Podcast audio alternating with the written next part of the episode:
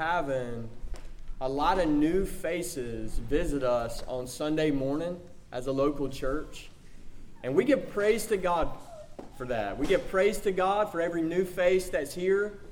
Uh, if you've just started coming in recent weeks, we want to welcome you in Jesus' name. We welcome you this morning in the name of Jesus. One of the things that Ryan didn't mention is his in his announcements um, is that we have been away from our normal routine for several months as a local church. We usually meet in here weekly. Uh, at the very beginning of coronavirus, we were on the internet, and then when we started back meeting, we were next door.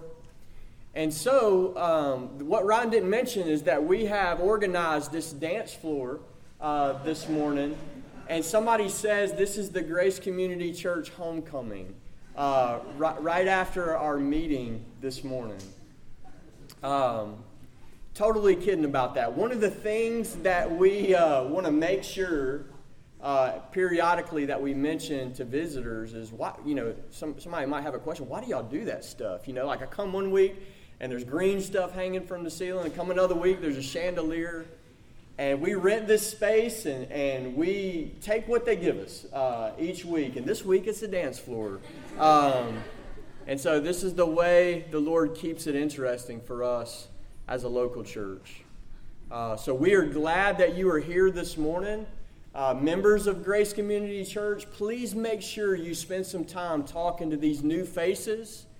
Uh, get their name, uh, try to understand a little about their story, and talk about Jesus as the Lord brings people into this gathering each Sunday, talk about the Lord.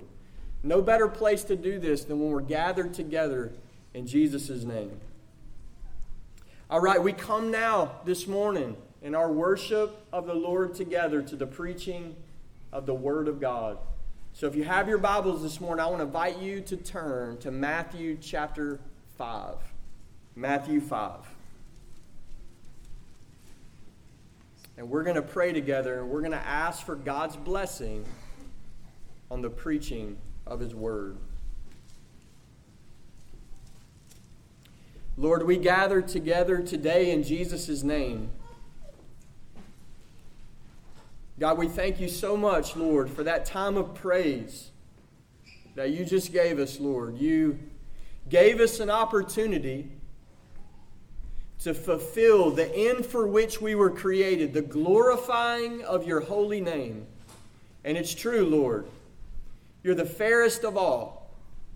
It's true, Lord, that there's none like you that can compare to you. And you're not just right, you're beautiful, Lord. And your glory is above the heavens. And you are our life, Lord, and our great desire is that you would be exalted this day and every day, in every way. That you would have the highest place. That you would sit in the supreme seat in every life. And so we gather in your name today, Lord, and we ask for your help. We confess our weakness. Lord, we even say it this way that we have no idea how much we need your help, Lord. We know we need it, we don't know how much, God. Lord, we ask that you would overcome hardness this morning. Lord, we ask that you would even overcome spiritual blindness this morning. Lord, we pray that you would overcome our sin this morning and our indifference to you, Lord. God, we pray as we gather around your word today that you would illumine our minds that you would take us past mere knowledge that puffs up, and that you would illumine our minds by the Holy Spirit.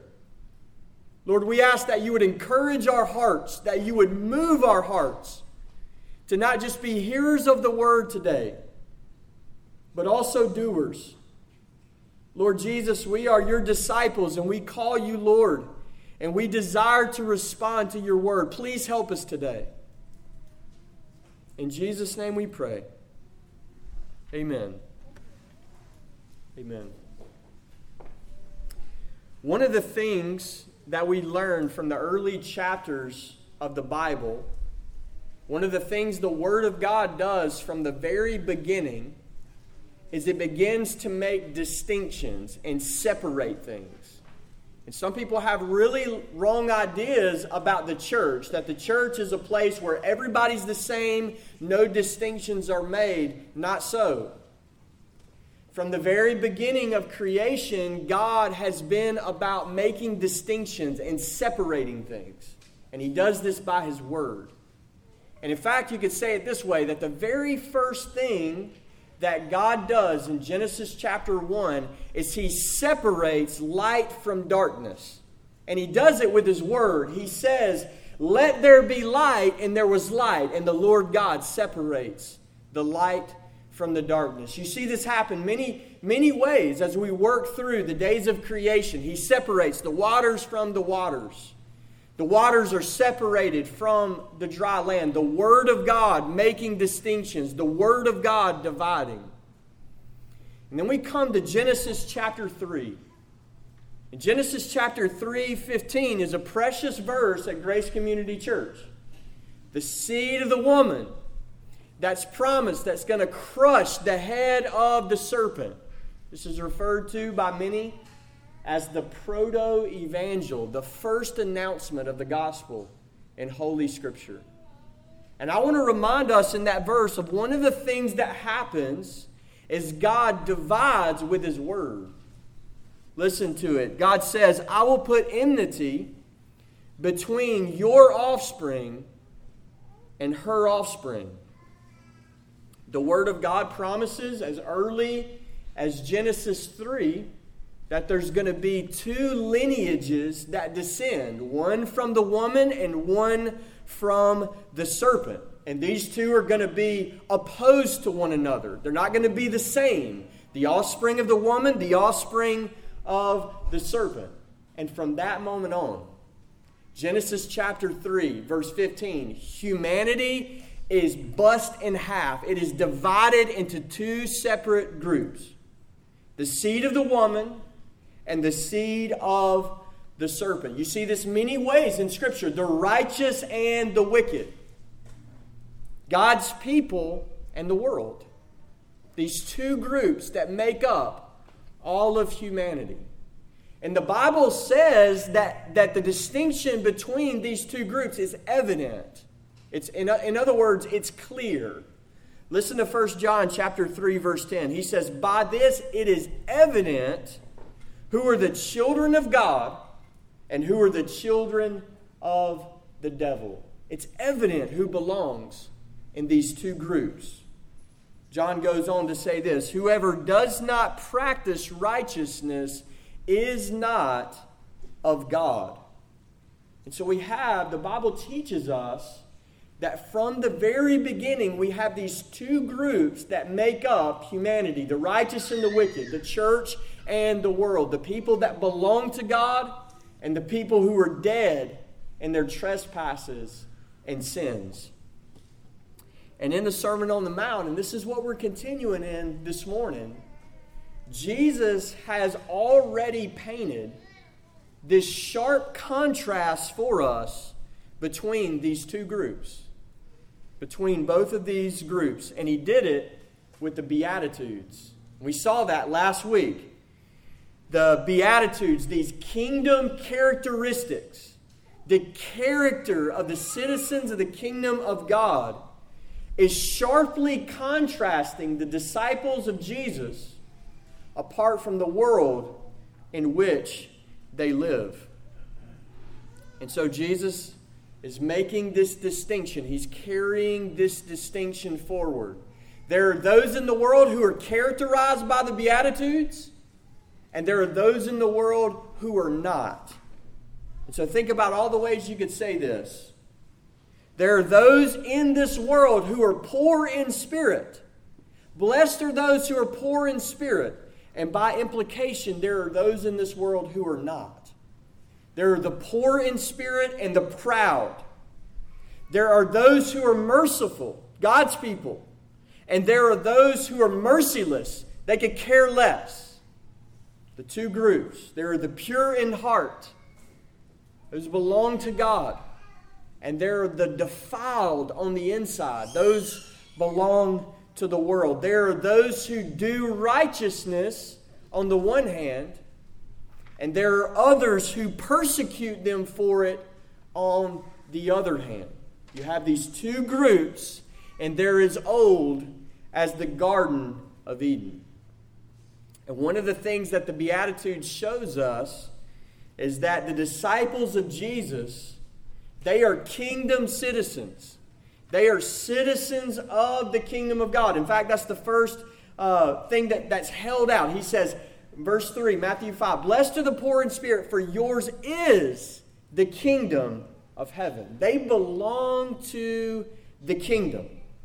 And yet, at the same time, they live in the midst of the world.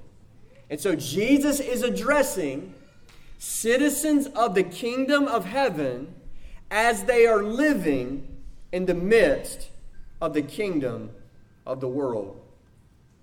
And with that last beatitude ringing in our ears, blessed are those who are persecuted. I want us to think this morning about a looming question that could lodge into the mind of a disciple of Jesus. As he announces, You live in this world, blessed are those who persecute you for righteousness. He's telling us that we're going to be hated, that we're going to be rejected, that we're going to be maligned and even persecuted. And so, one of the questions we must work through as followers of Jesus is how do they, how do we relate to this world that hates us? How do citizens of the kingdom of heaven live and relate to citizens of the kingdom of the world? How do we live towards those who hate us? To the point of even persecution. How do we live towards those who are so different from us that the only contrast that can grab the difference is light and darkness? How do we live towards these people? How do we live towards this world? How do citizens of the kingdom of God live towards the kingdom of this world? In a broad and general sense, Jesus answers that question for us in this passage this morning. He's instructing us as his disciples of how we live towards this world that we live and move in every day. And so let's get our eyes on these words from Jesus Christ, Matthew 5, beginning in verse 13. Jesus says this You are the salt of the earth. But if salt has lost its taste, how shall its saltiness be restored? It is no longer good for anything except to be thrown out and trampled under people's feet. You are the light of the world. A city set on a hill cannot be hidden. Nor do people light a lamp and put it under a basket, but on a stand, and it gives light to all in the house. In the same way, let your light shine before others so that they may see your good works and give glory to your Father who is in heaven. This is God's word to this local church this morning. Now, I want to start here with the very first word in verse 13. And I would submit to you that if our Bibles were translated in the South, verse 13 would begin with the word y'all. Because the you in verse 13 is actually a plural in the original language of the New Testament. Jesus is making a statement here not merely about you individually, but about us corpor- corporately. In fact, that's the way that verse 13 begins. It's also the way that verse 14 begins. This is a corporate description, a collective description of the church of Jesus. Jesus is saying something about y'all. Y'all. And these are objective truths for his people. He says, Y'all are the salt of the earth. Y'all are the light of the world. I want you to catch that. The objective nature of that. Salt of the earth, light of the world. This is not something that you just should be as a follower of Jesus. This text tells us that this is who you are as a follower of Jesus. It's an indicative, it's a pronouncement from the mouth of our Lord. Y'all are the salt of the earth, y'all are the light of the world. This is who Christians are. And what we do flows from these pronouncements of Jesus Christ. So we have these two metaphors verse 13 and verse 14, and they both describe a Christian's relationship to the world. And so I, I want us to seek for a moment to understand these metaphors. The role of light is a lot easier for us to grasp in our modern context. Uh, it's pretty simple. What does light do? Well, light illumines the darkness. That's what light does in every sense, in every way that light, that light works, that's what it does. It illumines the darkness. And so, not too hard. There's some self evidence here, okay? When we come to this salt metaphor, this is a little harder for us to grasp in our modern context. Light illumines darkness, but what does salt do? And the main use of salt in the ancient world, and, and really not, not just the ancient world, but really prior to modern refrigeration, the main use of salt in the world was to preserve meat. That's how it was used. Um, some of you know this. Some of you don't have any idea how things worked before that microwave button, but this is how it worked. Okay? In the ancient world and all the way up to recent history, if you ate meat, you ate it one of two ways you ate it fresh or you ate salted meat. And so there was a process that, that was done to food. Um, food was salted, salt was rubbed into food, and it preserved the meat. And salted meat could be stored for many weeks, for, for, for, for a long time, without it corrupting, without it rotting. And this is, this is the metaphor that, that Jesus is using here that light illumines darkness, but salt preserves from corruption. And so Jesus is taking these common metaphors in, in, in, the life of the ancient Near East, and he is he's making a truth claim about his church. Y'all are the salt of the earth. Y'all are the light of the world. And so I want us to understand um, the nature of these metaphors. And so think about it. Think about what we can learn from these descriptions of the church of Jesus. First, the church is distinct from the world. You see that? Salt is not the earth, light is not the world. There's a distinctness to it. The church is not the world, they're not the same group. And yet, the salt is in the midst of the earth, and the light is in the midst of the world. And so we have this description of the church of Jesus that they're in the world, but they're not of the world. They're in this world, but they're distinct from the world. And that's who we are as followers of Jesus. This is how Jesus prays for his church. In the high priestly prayer of John 17, Jesus prays these words. He prays these words to his Father. John 17, 15. I do not ask that you take them out of the world. That's how Jesus prays for you. I don't want them out of the world. What is the request? But that you keep them from the evil one. In the world, but not like the world. That is, that is, that is the intercession of Jesus Christ for his church. And so I want us to press into these two metaphors this morning the salt of the earth, and the light of the world. And I want to come at that from two angles. One, I want you to think about what that metaphor says implicitly about the world. And then I want us to turn the corner and consider what it says directly about the church. And so we'll start with the world first. What is this what, what are these pronouncements teach us about the world that we live in? Jesus calls the church the salt of the earth, and he calls the church the light of the world.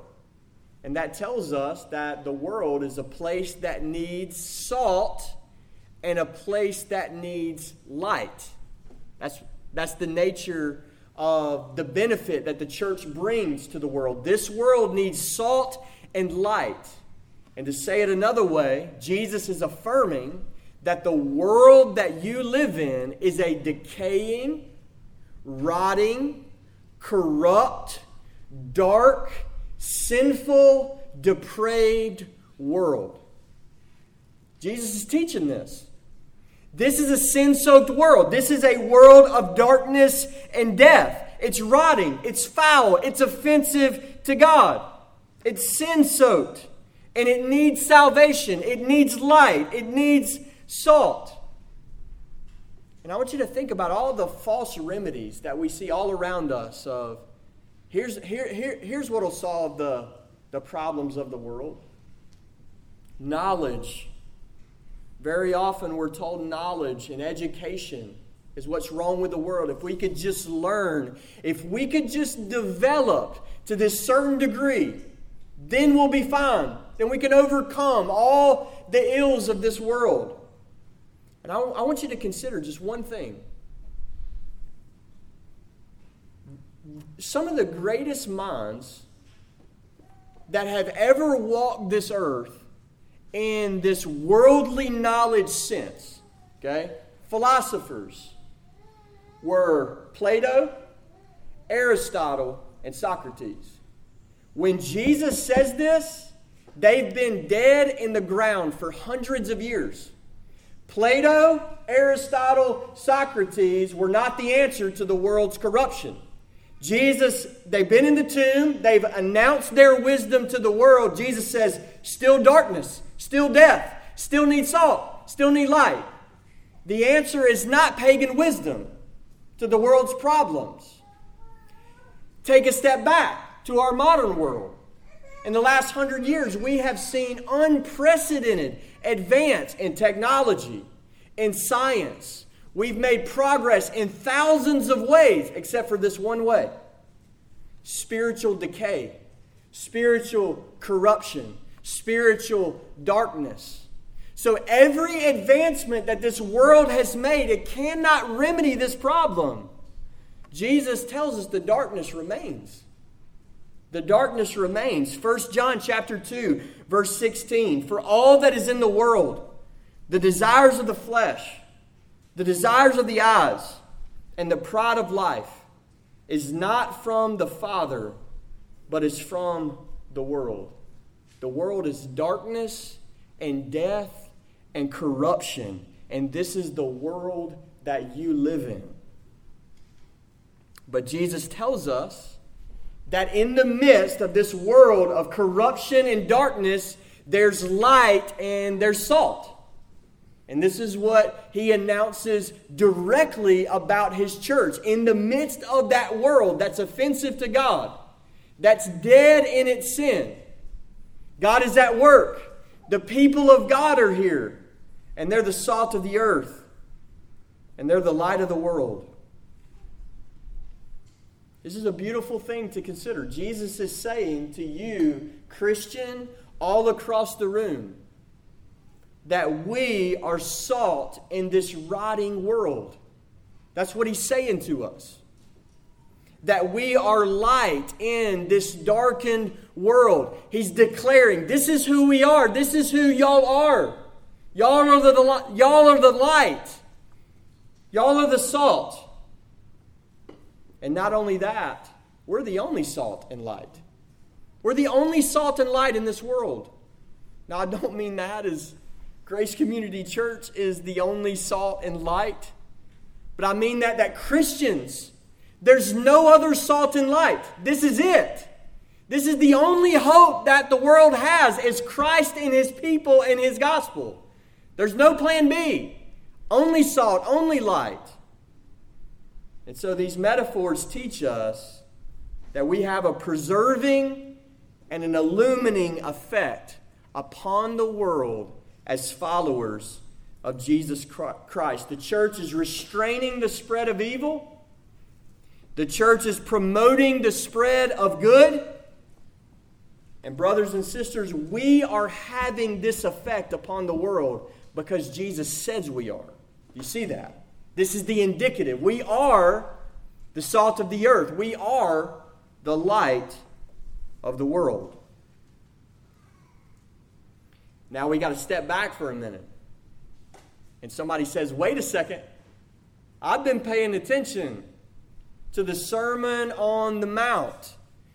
And so let's take, take a step back and let's answer an objection to this pronouncement of Jesus upon his church. In the very first words of the Sermon on the Mount, Jesus told us that his disciples, his blessed disciples, are poor in spirit. That's who his people are. They're poor in spirit. They don't have any merit, they don't have any goodness, they don't have any power. They're the bankrupt before God. They're those who are empty handed before God and trusting in Jesus Christ and Him alone. And so the objection goes like this How can a ragtag bunch of men and women who are spiritually bankrupt, not just have a little goodness or a little merit or little power, they have none. They have no merit, no power, no goodness. How in the world could this ragtag group be called the salt of the earth and the light of the world? In and of ourselves, we are nothing. We are worse than nothing. We don't just bring nothing to God, we bring trainloads of human sin and guilt. We are worse than nothing in and of ourselves. There is nothing good in our flesh. We have no good apart from God. But this passage shows us that in Christ Jesus, we are the salt of the earth. In Christ Jesus, we are the light of the world. This is the promise of Jesus Christ in his gospel. He rescued us from the world. From that decaying and that dark world, Jesus delivered us. And he makes us children of light. Listen to how it said in Colossians chapter 1, verse 13. God's word reminds us of what happened to us. And it says this He delivered us from the domain of darkness and transferred us to the kingdom of His beloved Son. And so I want to remind you, as a follower of Christ, that you once belonged to a kingdom. You were thrown into the deepest pit of slavery, the kingdom of darkness. And by the grace of God alone, we were delivered from that kingdom. We were delivered from that slavery. And we were transferred. Isn't that a beautiful word? It's like Jesus picked us up out of this place and put us in this place, transferred out of the kingdom of darkness, the gospel says, and placed into the kingdom of the beloved Son of God. And I love that reminder. That reminder of how did we become part of this blessed people? And, it, and it's so crucial that we understand that when these distinctions are made between the church and the world, the light and the darkness, we're not this in and of ourselves. We're no better than anybody else in the world in and of ourselves. It's only in Christ, it's only by grace that we've been transferred out of the kingdom of darkness and delivered into the kingdom of the beloved Son of God, Jesus Christ. It's by grace and grace alone. And so, if you're here today and you don't know and follow Jesus Christ, and you don't know and follow Jesus, how can this help you? How can these realities help you? It shows us the truth about the world that you live in. The world that you're still a part of if you don't know and follow Jesus Christ. He calls it darkness, He calls it decay. Everything about it is death, and it's going to end in judgment and condemnation from God. And yet there's hope that in the midst of the kingdom of darkness, Jesus has come. Those who dwelt in darkness have seen a great light. We just heard that preached just a couple of weeks ago. That Jesus came as light into the midst of darkness. And this is his promise to us. John 8, verse 12, Jesus says, I am the light of the world. And then he says this Whoever follows me will not walk in darkness, but will have the light of life. And I want to hold that out to you this morning. That the Son of God, Jesus Christ, that has never lied, can never lie, he says that he can take your sin darkened life and he can give you the light of life. That he's the light of the world. That he's our only hope. And one of the ways that we can look back and we can view several thousand years of church history is the perpetual story of Jesus, the light of the world, taking men and women, young and old, who live in darkness and giving them the light of life over and over and over. Every tribe, every nation, every tongue, every generation. This is the work of Christ, the light of salvation breaking into the world of darkness. And so Jesus says the church is the light of the world because the church is in Christ. These things are true about us because we're in Christ. He's the light of the world, the hope of salvation. In and of ourselves, we're nothing. In Christ Jesus, we're the salt of the earth and the light of the world. And our light in the midst of the earth is our distinctiveness from the world. It's what sets us apart from the world, and yet it doesn't come from us. It comes from Christ. We're different because of Christ, not because of ourselves. Listen to how it's said in Ephesians chapter 5 verse 8. For at one time you were darkness, but now you are light in the Lord. Walk as children of light. Do you see the gospel in that description? Who you once were, who you now are in Jesus Christ, and then the command to walk in a way that pleases the Lord. Walk as children of light. You are light. Live as light. And this is where this passage moves us toward obedience to Jesus Christ. But before we get to the commandment in verse 16, I want to point out in the middle of these indicatives, the y'alls, y'all are the salt of the earth, y'all are the light of the world. Jesus gives us a warning in verse 13 about losing our distinctiveness, our set apartness. And he does this in verse 13 by teaching us about salt that has lost its taste. Listen to it. If salt has lost its taste, how shall its saltiness be restored? It is no longer good for anything except to be thrown out and trampled under people's feet. Jesus is using an example of salt in his context that has become so mixed with other things that it can't even be called salt anymore.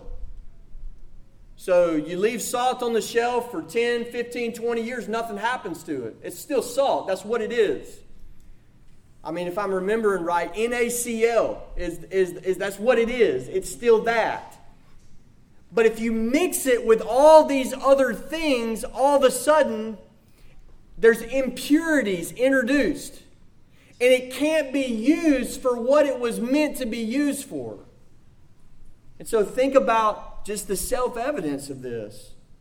You're not going to use contaminated salt to preserve your meat. Somebody says, hey, that's salt right there, but there's a little bit of arsenic in it. But man, I'm sure it'll taste good when you eat that chicken. No way. If it's not salt, you're gonna not you're not gonna use it for salt. If it's corrupted, it loses the ability to do what it's meant to do. And so Jesus is warning us in this passage about salt losing its saltiness, its purity. And it, it's a warning to us about a Christian losing their distinctiveness from the world. Salt that loses its saltiness can no longer preserve meat. Jesus says the only thing that is good for is to be uh, thrown out and trampled underfoot by men. He, he says it's useless, it can no longer accomplish its purpose. In the same way, a Christian that becomes indistinguishable from the world is like salt that loses its saltiness. This reminds us how should we relate to this world? This reminds us of our first duty towards the world is to remain pure and distinct from the world. Here's how it says it in James chapter 1 verse 27. Religion that is pure and undefiled before God the Father is this to visit orphans and widows and their affliction, and to keep oneself unstained from the world. And the Bible says it like this whatever religion you think you have, if you are not keeping yourself distinct from the world, you have nothing. Pure and undefiled religion is this that you would keep yourself unstained from this world, distinct from this world. And so, a Christian that is indistinguishable from the world, not only have they lost their um, ability to be distinguished, where you could say that's a disciple of Jesus, not only have they lost their um, distinctiveness, Jesus tells us they've also lost their effectiveness. You can't call them a disciple because there's no difference between them and the world, and they can't do any good to the world because they're just like the world. They lose their distinctiveness and also their effectiveness. Jesus says that unsalty salt is useless because it can no longer accomplish its purpose. And this tells us something very important about the Christian life that our influence on the world is directly related to the contrast, directly related to the, the difference between us and them. That's where our influence lies. And the reverse is true. You lose the, distinct, the, the distinctness, the contrast, and there's no longer influence. Like Ryan told us a couple of weeks ago you lose the light. You stop being light, you stop being salt, you lose it. There's no difference anymore. Our, our, our distinction, our contrast from the world, it's why we're hated as followers of Jesus. Do you see that? It's why the world hates us. You don't persecute people that are just like you. You persecute people that are the exact opposite to you, that offend you. It's why the world hates us, but it's also why we're effective in this world is because we're a contrast to the world of darkness. We're citizens of the kingdom of light. We're the people of God, the followers of Jesus. So those who become like the world can never win the world. Never, ever. This is what Jesus is telling us. The salt that loses its saltiness cannot accomplish good in this world. You become like the world, you cannot win the world. And this fixes, you see how general that Jesus' teaching is here, but it has thousands of applications. You think about all the things that this fixes down the line about seeker sensitive approaches to the Christian message. Do you understand? The seeker sensitive approach says dial things down, grab common ground to where we're just like you so that we can gain a hearing for the gospel. Do you see? Jesus is saying the exact opposite of that in this passage that our effect in this world is directly related to the distinctiveness, the contrast between the light and the darkness. You lose the contrast, you lose the light. Can't win the world by becoming like the world. Our power to do good in the name of Jesus is wrapped up in our distinctiveness as a holy people in the midst of the world of darkness. And so we have a warning here from Christ about uh, losing this distinctiveness, be, being worldly, being corrupted with the system of this world, the practices of this world, and forfeiting our ability to influence this world. And in verse 14, actually, it's verse 15 Jesus gives a similar warning, slightly different. In verse 13, he warns us about the dangers of worldliness as a follower of Christ. In verse 15, he warns us about the dangers of hiding ourselves in isolation from the world. And many times in church history, this has happened where the people of light understand their duties are to retreat in every way from the kingdom of the world. And Jesus teaches us in verse 15 that this is like someone lighting a lamp, Jesus says, and then sticking it under a basket.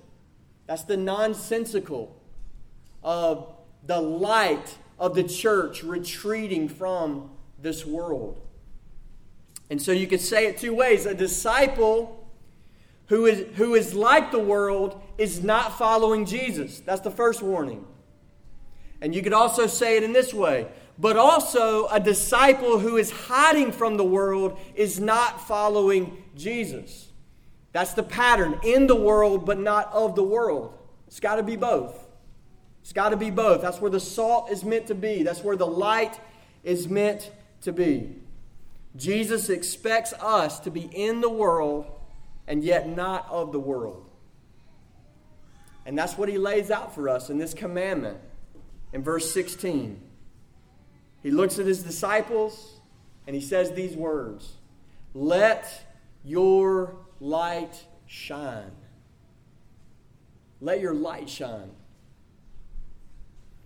And you think about the fittingness of the order here.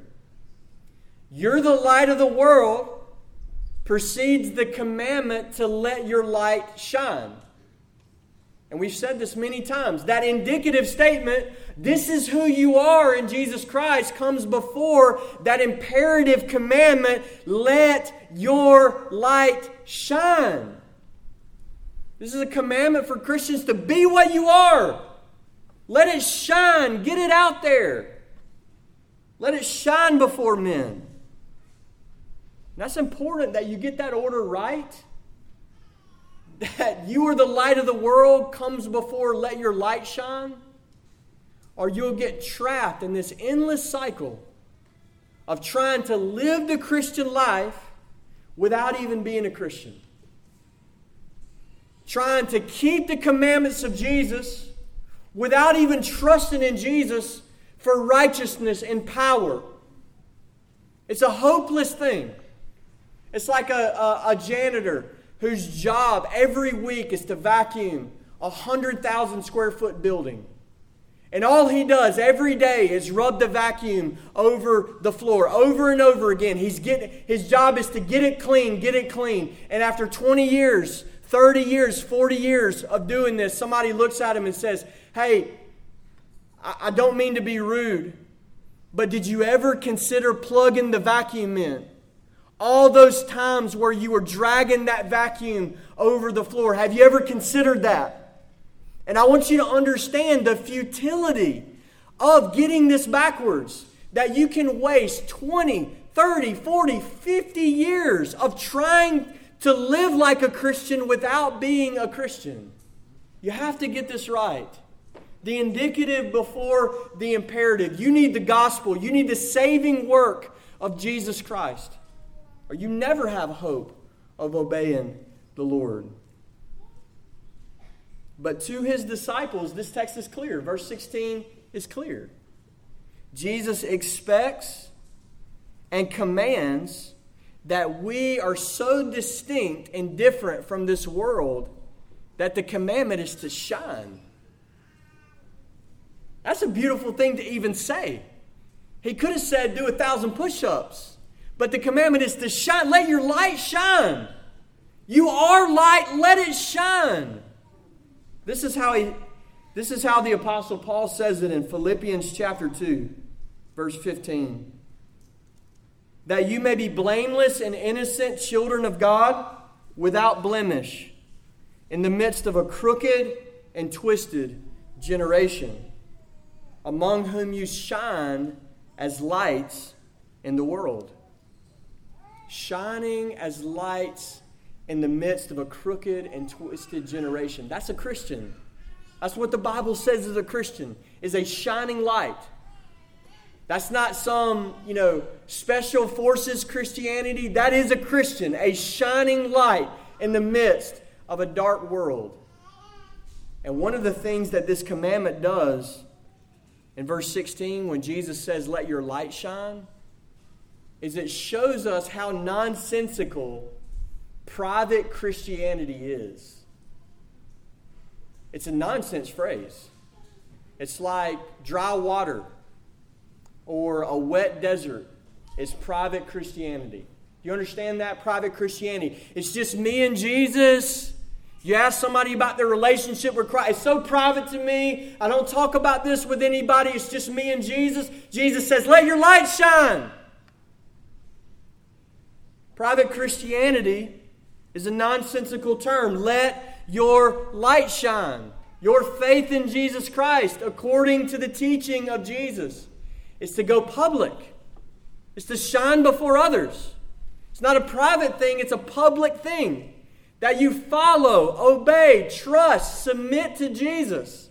Not in this private thing that nobody knows about, but publicly before the world.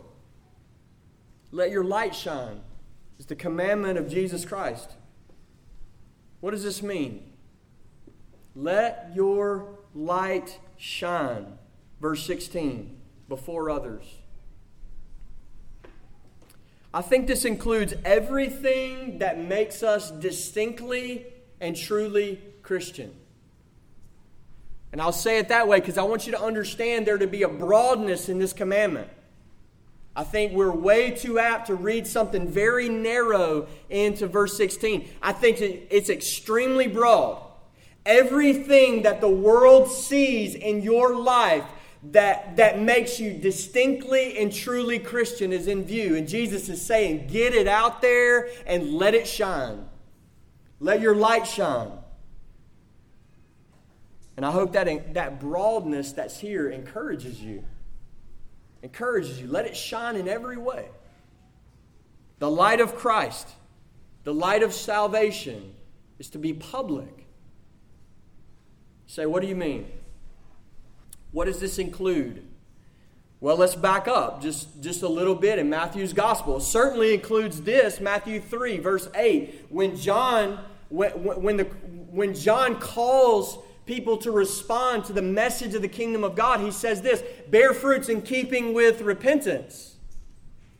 One of the things that's supposed to be displayed, to go public in our life as followers of Jesus, is the fruits of repentance. Get it out there.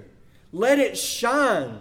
This is what a Christ follower looks like. Display it. Uh, all the ways that we turn from sin and follow Jesus. Do you understand? That's what fruit means visible stuff. The fruits of repentance. Let it shine. It also includes what we dug into last week all those beautiful descriptions of the character of followers of Jesus, poor in spirit. Blessed are those who mourn. Blessed are the meek. Blessed are those who hunger and thirst for righteousness. Blessed are the merciful. Blessed are the pure in heart. Blessed are the peacemakers. All the things that make you different than this world, get them out there. Let them shine. Don't stick them under a basket. Display the work of Jesus in your life. The Beatitudes are certainly in view in this commandment.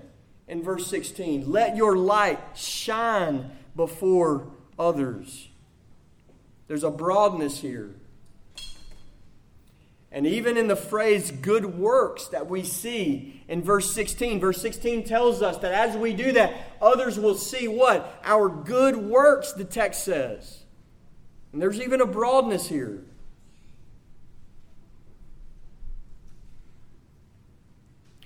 The narrowness that I think many of us are guilty of in reading this passage is we see that phrase and we automatically think deeds of mercy before the world. Acts of compassion. That is what Jesus is calling for and commanding here. No doubt, that's part of it. No doubt, even though in the same sermon that we're warned to be very careful of acts of charity that are done to be seen by others but it's broader than this. Good works are broader than that. They're every work that you can do that's good. They're broader than this. They include works of mercy, they also include works of justice, but they also include things like honorable conduct and a godly lifestyle before this world. It's everything that sets you apart as a Christian. And one of the things that helps us see the broadness is the Apostle Peter takes this passage in the Sermon on the Mount and he unpacks it in his letter, 1 Peter chapter 2. If you have your Bibles, turn there really quick. 1 Peter chapter 2, verse 11 and 12. He says this Beloved, I urge you as sojourners and exiles to abstain from the passions of the flesh which wage war against your soul. Keep your conduct among the Gentiles honorable, so that when they speak against you as evildoers, they may see your good deeds and give glory to God on the day of visitation. That passage sound familiar? See your good works and give glory to God. And I want you to notice that in this passage, the Apostle Peter links good works that are seen by others with honorable conduct among the Gentiles. And he links honorable conduct with abstaining from the passions of the flesh. Everything is in view. Everything that sets you apart as a follower of Christ, Jesus says, let it shine before others. And so don't get lost in making this too narrow. And you could even say it this way if you are not abstaining from the passions of the flesh, if you're not doing that, you are not letting your light shine. You are not displaying holy character before this world, those who are pure in heart, the ones who will see God. If you are not keeping your conduct honorable among the watching world, you are not according to the Apostle Peter, letting your light shine. Let it shine. This is a call to holiness in every area of your life, a devotion to Jesus Christ, a devotion to serving Him. Go in public. And so, this commandment and its broadness encourages us to cast off everything that hinders us from serving Jesus. And I want to encourage you to do that today. Cast off everything that slows you down. Get it out there. Let it shine. Go public. Display the fruits of the kingdom of God to this world. This world needs salt. This world needs light. Cast off indifference to the call of Christ, the commandment of Jesus. We ought to stir up zeal. Lord Jesus, I want to let light shine into this world. When this world looks into my life, I want there to be contact with Christ likeness, a confrontation with holiness. I don't want them to see somebody that's just like them. I want them to see somebody that's like you, Lord. Help us, stirring up zeal to serve Jesus before this watching world. This is a command to go public, to go public with holiness, with service to Christ. And so I want us to be exhorted by this commandment in verse 16. And I want to close by also calling us to be encouraged by the result that Jesus points us to in verse 16. Jesus tells us in verse 16 that others will look upon the shining light of our lives and give glory to the Father who is in heaven. Praise God. This isn't, this isn't just a raw command, do this. And it'd be fine if Jesus said it that way. But he said, do this, and this is the result that people are going to see this and give glory to the Father who is in heaven. This is encouraging that our lives before this world can have an effect.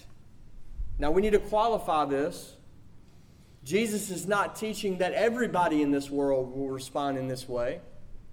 There's no way he's teaching that because this is one long sermon, and he's already told us that the world is going to persecute us, speak evil of us, is going to hate us and reject us. This is not how Christians are to expect everybody to respond to their godly life, to their godly service to Jesus Christ. But praise God, we can trust God. This is how some are going to respond. They're going to watch our life they're going to see the kingdom displayed in our life, and they're going to give glory to the Father who is in heaven. Jesus says that others are going to give glory to God when they are confronted with the display of real Christianity. This is one of the effects of real Christianity in this world. Now, we need to say this carefully. In the same way, we shouldn't expect everybody to respond this way.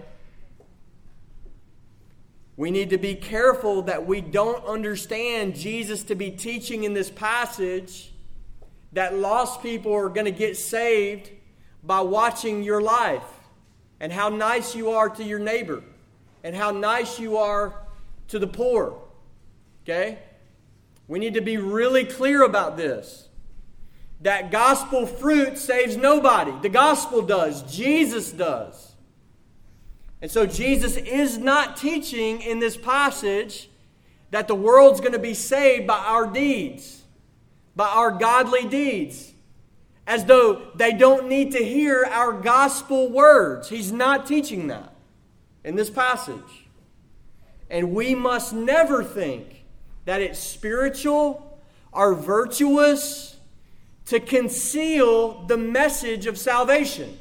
That the real spiritual stuff is just to live godly and shut our mouth. There's nothing spiritual about that.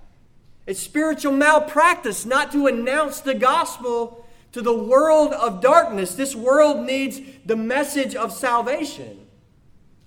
And so, certainly, part of letting our light shine before others includes speaking gospel words, the saving message of Jesus Christ. Be just like Jesus, word and deed. This is what he's calling us to to announce the message of the kingdom and to undergird that message with a display of righteous character and good deeds.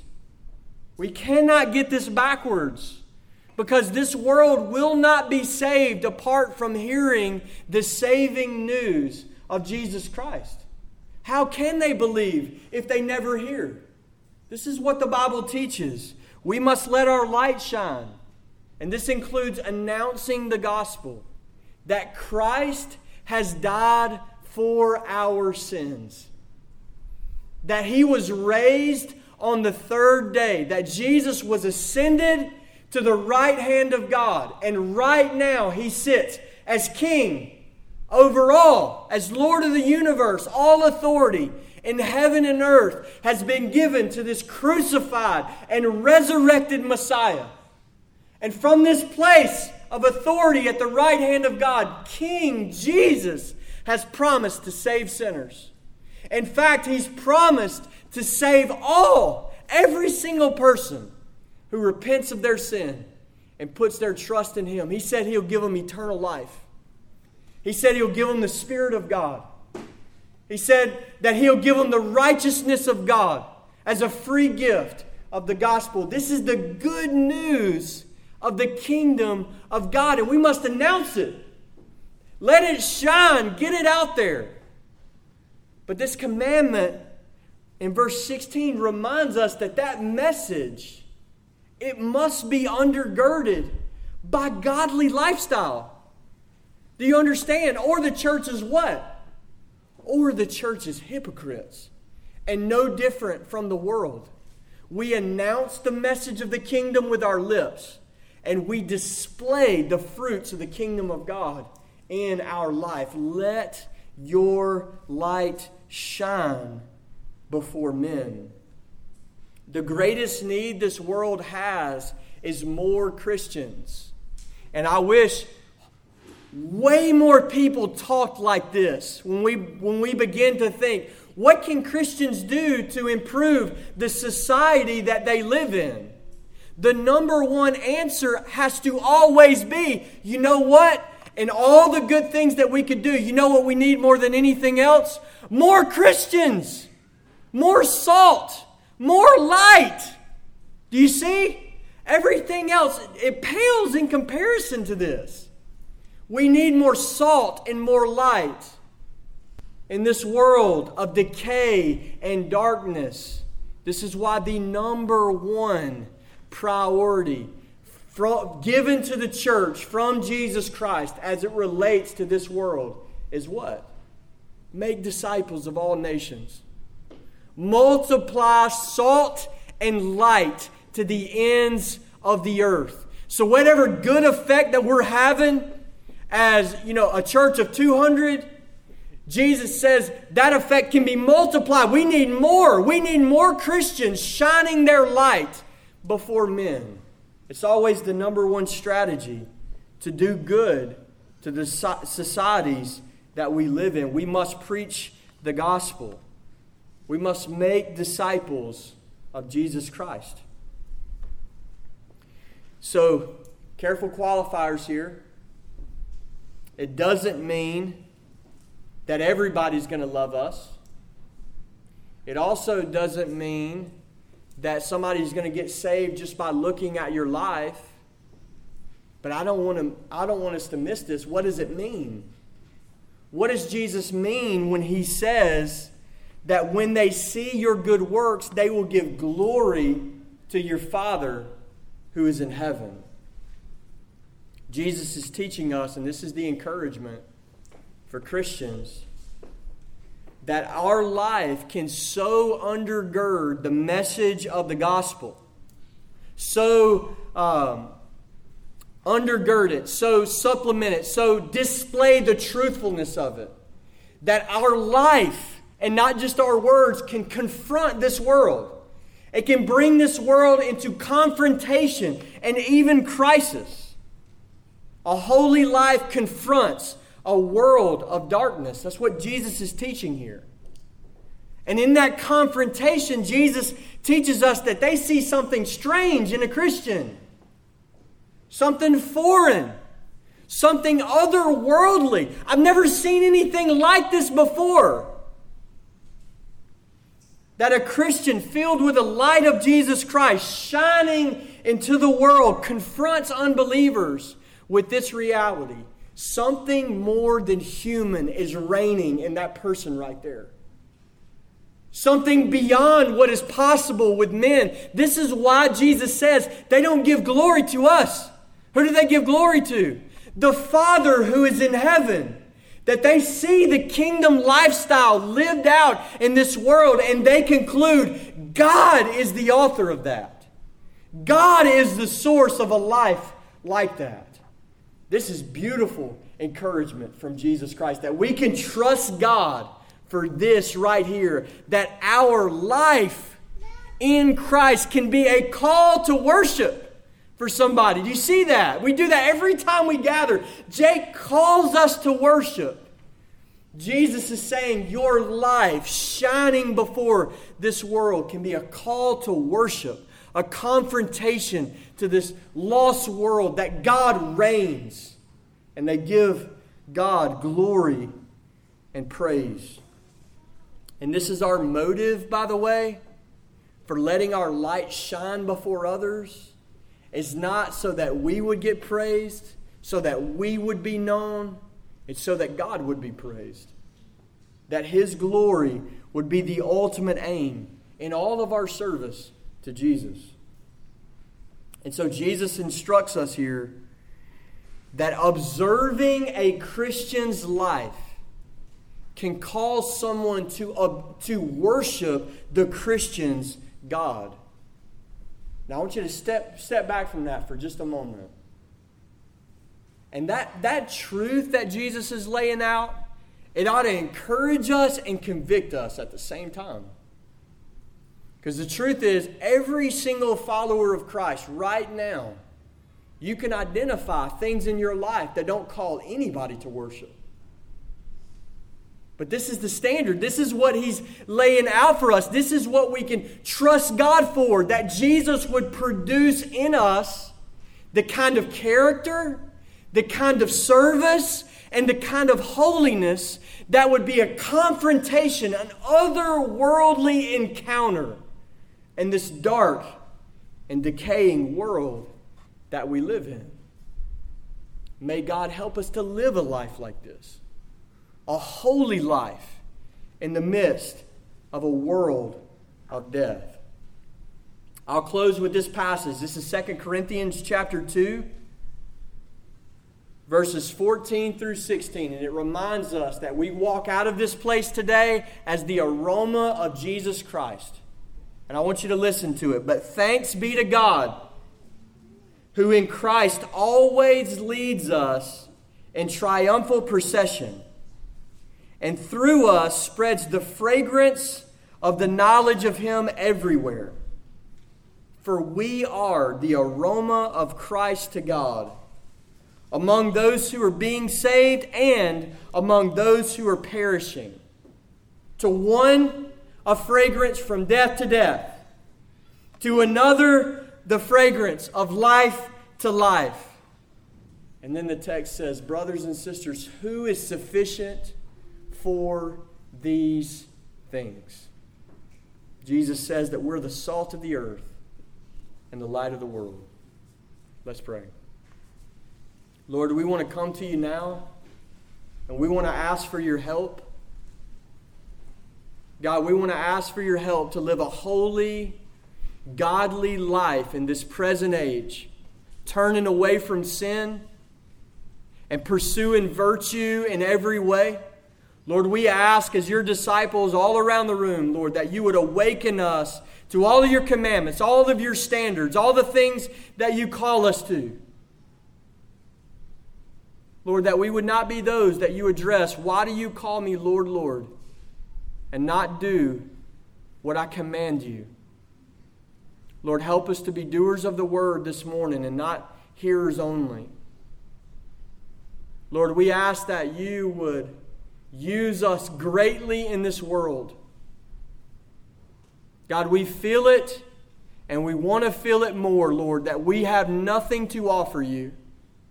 We have no merit, Lord. We don't. We have no goodness apart from you, and we have no power. Lord, we pray that you would pour the surpassing power of the knowledge of Christ into these weak, jars of clay, and that you would have all the glory. In Jesus' name we pray. Amen. Let's stand together.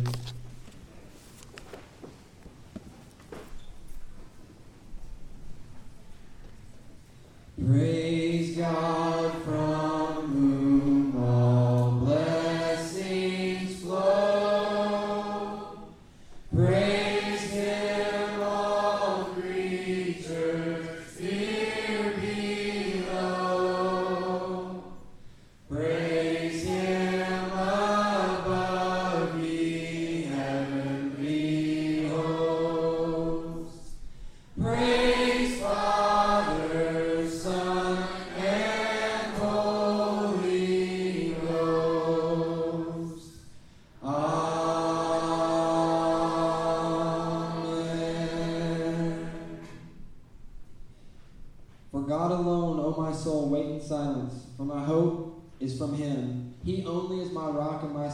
my fortress.